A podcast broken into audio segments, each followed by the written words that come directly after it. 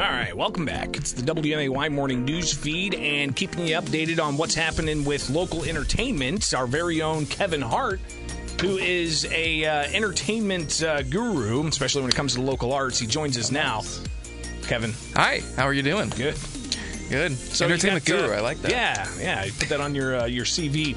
I might. Uh, so yeah, you uh, mentioned uh, off air earlier that there's a, a change of when a production's going to be in front of an audience. yes, uh, uh, I am uh, part of the uh, production. It's called the Miscast Cabaret. It's uh, it's a miscast cabaret. Yes, what is that? So it's a collection of uh, different songs from uh, Broadway musicals and uh, some musical movies, and it is.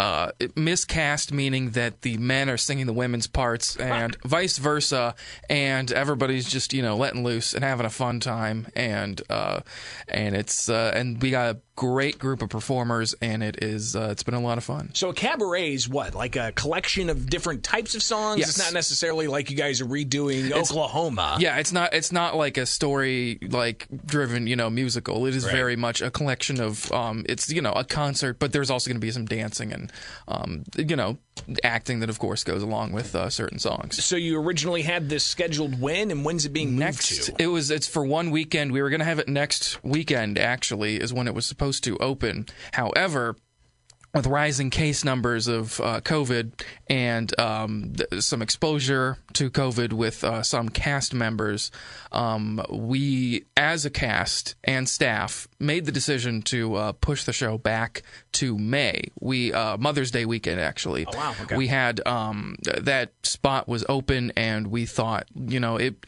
instead of um, because there were different options for the show because it's of course you can film the show and release it digitally. Um, you can reduce the capacity in the theater but i think everyone felt that you know waiting until May uh, we might be able to have the full you know capacity of the theater. And um and uh, on top of that you know we'll have four more months to rehearse all the songs. All right. So what are the songs you guys going to be busting out? Oh my goodness, there's so many of them. There's, I mean, it's a two-hour long show, so there's a lot Oh, of wow, different yeah. songs, group numbers. Um, uh, th- there's um, oh, well, well, have some time to get to the show eventually, but um, if we get closer, I can uh, Sure. reveal some of the songs that, Yeah, uh, that sounds me, good. me and some of the boys are doing. It's a fun one. So, um, eh, who are some of the the um, actors and, and, and performers that are part of this?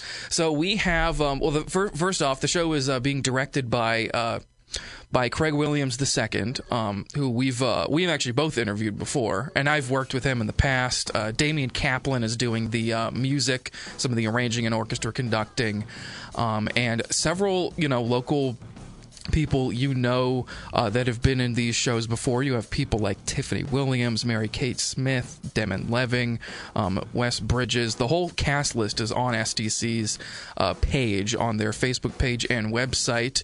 And it is, uh, oh my my goodness, it's such a wonderful group of people. And it is going to be a great show. We're going to have to wait to do it for a couple of months, but I think it's going to be worth the wait.